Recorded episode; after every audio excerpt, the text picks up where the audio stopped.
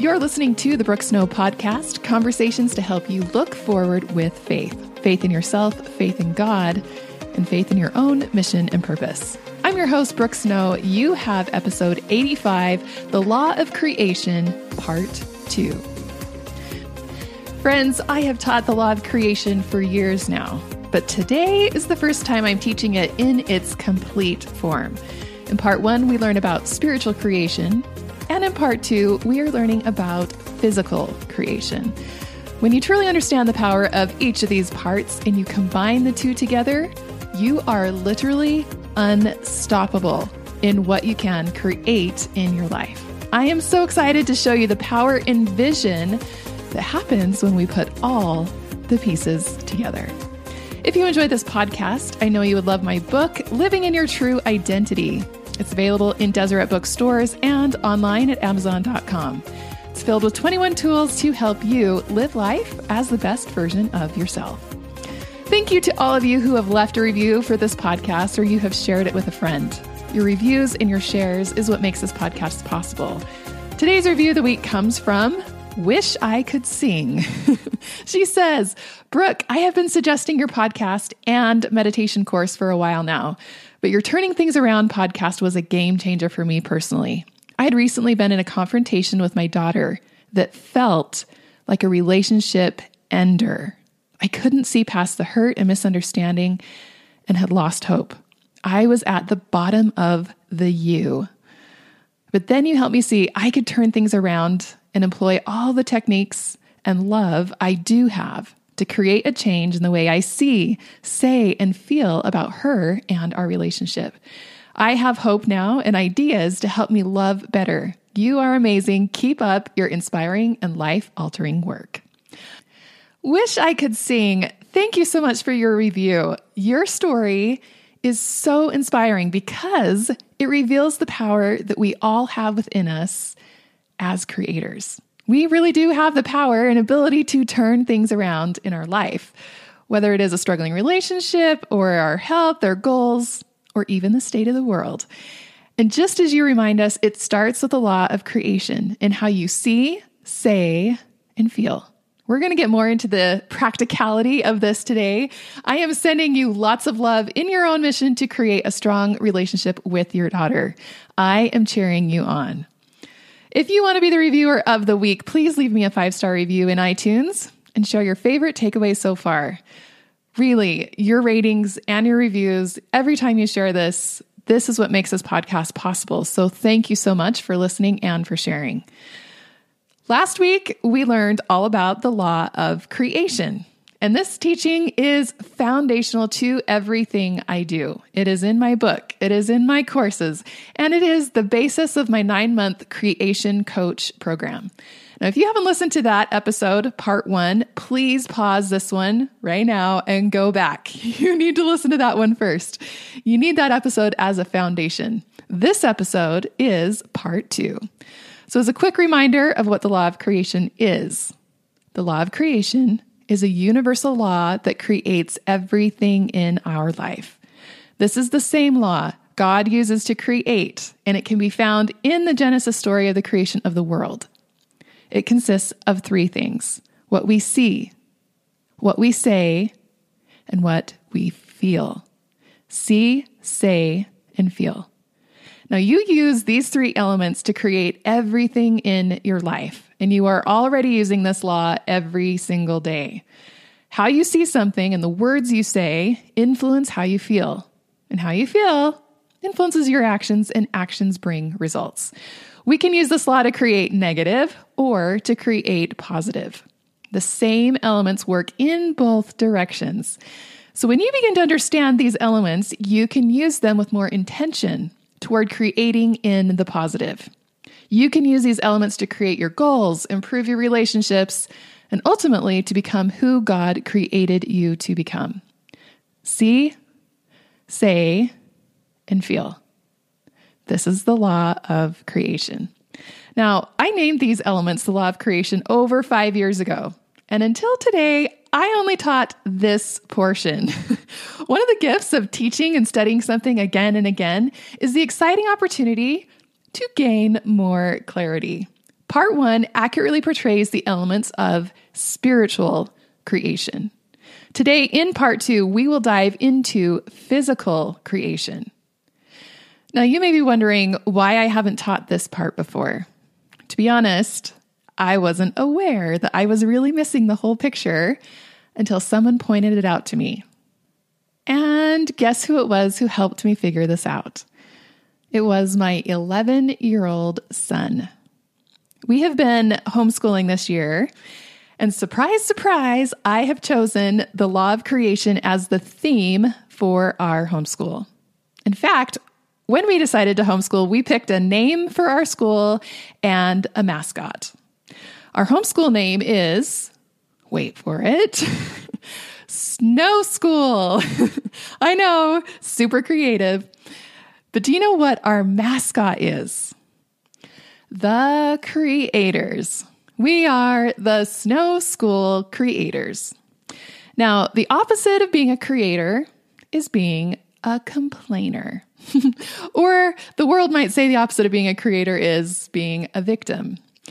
Now, we've had a lot of complaining in our house, so we decided that we would put a big emphasis on being a creator this year, intentionally choosing how we see, say, and feel so we can act for ourselves instead of being acted upon. So every morning after we say the Pledge of Allegiance and we say our prayer, we review the law of creation. But this entire school year, my son has insisted that the law of creation is more than see, say, feel. He keeps telling me, Mom, there's four parts, not three. and at first, I pridefully thought to myself, You are not the teacher. I am the expert. There are three parts. but he insisted over and over every single day. We would recite the three parts of creation, and he would happily tag on his fourth part every time. Finally, I humbled myself and realized he was totally right. There was an additional part. God was speaking to me through my son, and thankfully, he kept pushing me to listen. And finally, I did. So by now, you're probably super curious to know the fourth part, right? now, when I tell you the fourth part, you're going to hear it and you're going to say, Well, of course, Brooke, isn't that obvious? You might hear it and say, Well, isn't that implied? Or you might hear it and think, That's so simple. Perhaps this is why I ignored my son for months on end when he kept telling me there was a fourth part. So, what is the fourth part? See, say, feel, and do. do! Yes, I know it is super simple. And yet, it too is symbiotic in the equation. Now, to be honest, the doing part is where most people spend all their energy when they want to change or create something. It's the typical example of the New Year's resolution. Maybe it's to lose weight, and we decide we're going to do things different. We're going to go to the gym and we're going to work out more. We're going to eat better. Now, most people already know they need to change what they do. We know we should do things differently if we want better results, and yet we often can't bring ourselves to do it. do you know why we often can't seem to do what we want to do. It's because do belongs to a bigger whole. To be most effective, it must be integrated with see, say, and feel. Friends, the do part is the tip of the iceberg. The see, say, feel part is everything below the surface. Now, I'm going to say that one more time. And this time, I invite you to visualize the image of an iceberg in your mind. The do part is the tip of the iceberg. The see, say, feel is everything below the surface. Or if we use creation language, the do part is the physical creation. The see, say, feel part is the spiritual creation. In fact, can you tell I'm getting excited here? You can actually align each of these elements with four different energy bodies. See is spiritual. Say is mental. Feel is emotional. Do is physical. The do is the tip of the iceberg, and see, say, feel is everything under the surface. And now I might add the doing is really difficult when everything under the surface has not changed to support your efforts. If you're trying to work on a physical creation, but you have not yet done a spiritual creation, it's going to be a long, frustrating process to create this way. One of my favorite creation examples is building a house. If I want to build a house, I could just go buy lumber and start the physical creation of framing up some walls. I'm doing the physical part of creation. But chances are this is quickly going to become frustrating. I'm not going to get very far. This is why you typically start with blueprints when you build a house. The blueprints are the spiritual creation. We can see it. The measurements give us words and directions, and the details provided on the blueprints give us a feeling of confidence to go forth and do the physical creation of building the house. The more detailed the blueprints, the more smooth the process of doing the physical creation. And yet, the spiritual creation is rarely given attention, and we often frustrate ourselves to no end in trying to force change in our lives when we only do things differently. If I try to lose weight by changing what I do, but I still see myself as an overweight person. I still say words to myself that identify me as an overweight person, and I still feel overweight. The doing is so much harder. If I want to improve a relationship and I decide to, maybe it's do more listening, but I still see, say, and feel that this person is annoying, frustrating, or doesn't care about me, creating change is going to be really hard. If I want to grow my business and I decide I'm going to do more networking, but I still see others as competition I say words of comparison to myself and I feel like I'm not good enough, then creating change is going to be really hard. For best results, we must have a spiritual and physical creation. Focusing on see, say, and feel in and of itself will many times naturally lead you to do things different. This is why the iceberg analogy is so fitting. The spiritual creation really does represent 90% of the work. You can totally get amazing results from focusing mostly on the spiritual creation. In part one of the Law of Creation episodes, we explored the Book of Mormon story of Nephi and his brothers, Laman and Lemuel. Despite having the exact same life circumstances, the elements of see, say, and feel for each of them was wildly different. When Nephi was asked by his father Lehi to return to Jerusalem for the gold plates, he prioritized the spiritual creation. He asked God for himself if the dreams and guidance his father is receiving are true. In 1 Nephi chapter 2 verse 16, we read, I Nephi, being exceedingly young, nevertheless being large in stature and also having great desires to know of the mysteries of God. Wherefore I did cry unto the Lord, and behold, he did visit me and did soften my heart, that I did believe all the words which had been spoken by my father. Wherefore I did not rebel against him like unto my brothers. It's interesting to note here that Nephi indicates his heart was softened. This must mean that in the beginning his heart was not soft. Perhaps he had been influenced by the murmuring and the complaining of his brothers. It is easy to be influenced by the way others see, say, and feel.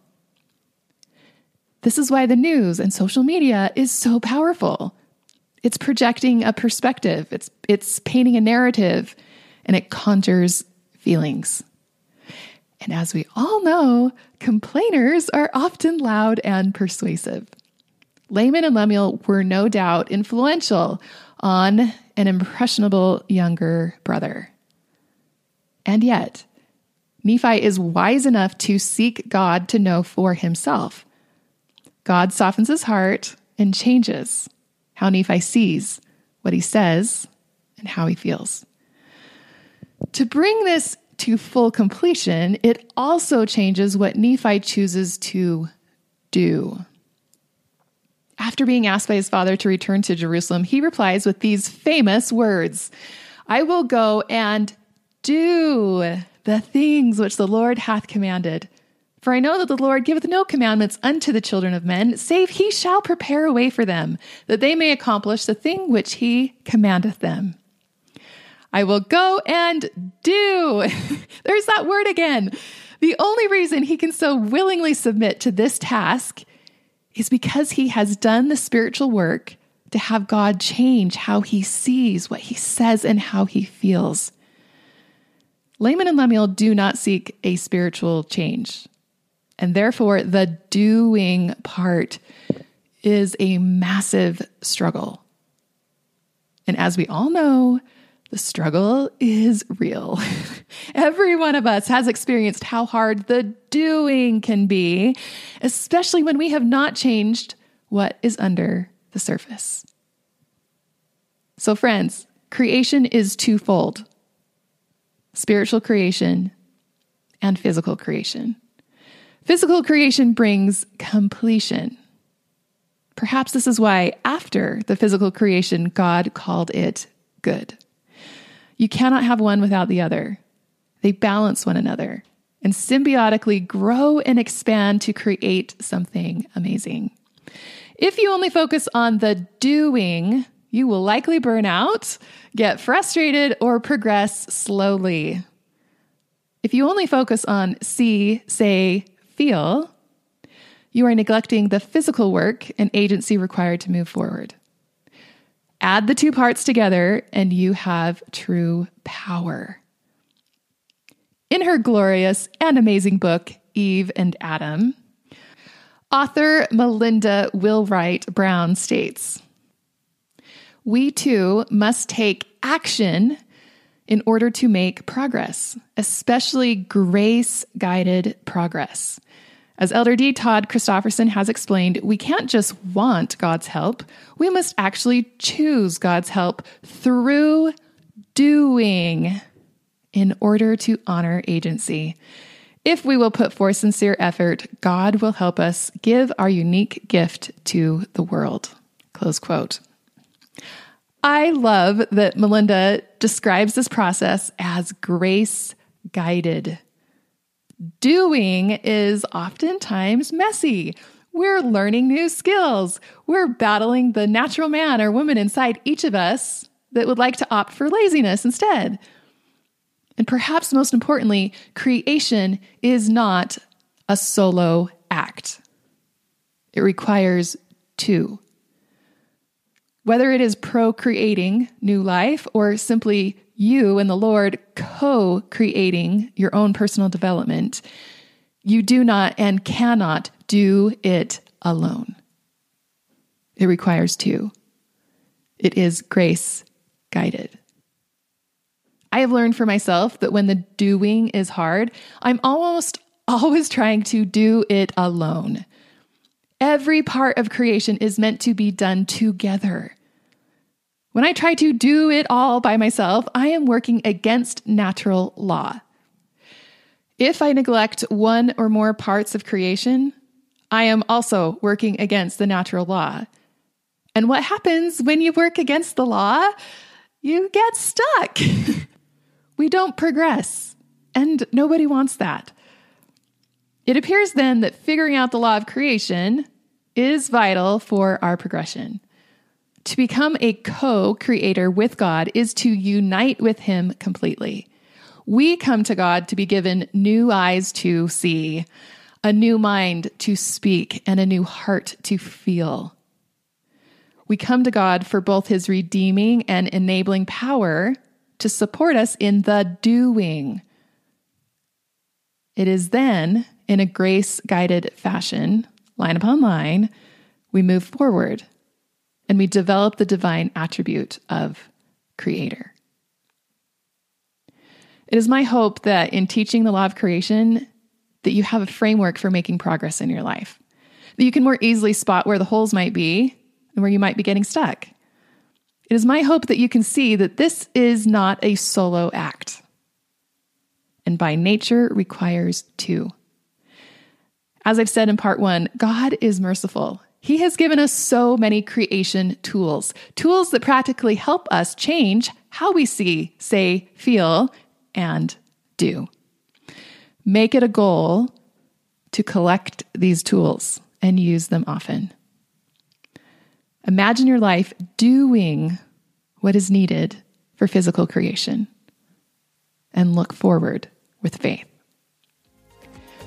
Friends, if you love this framework of being a creator, then you will love my Creation Coach program.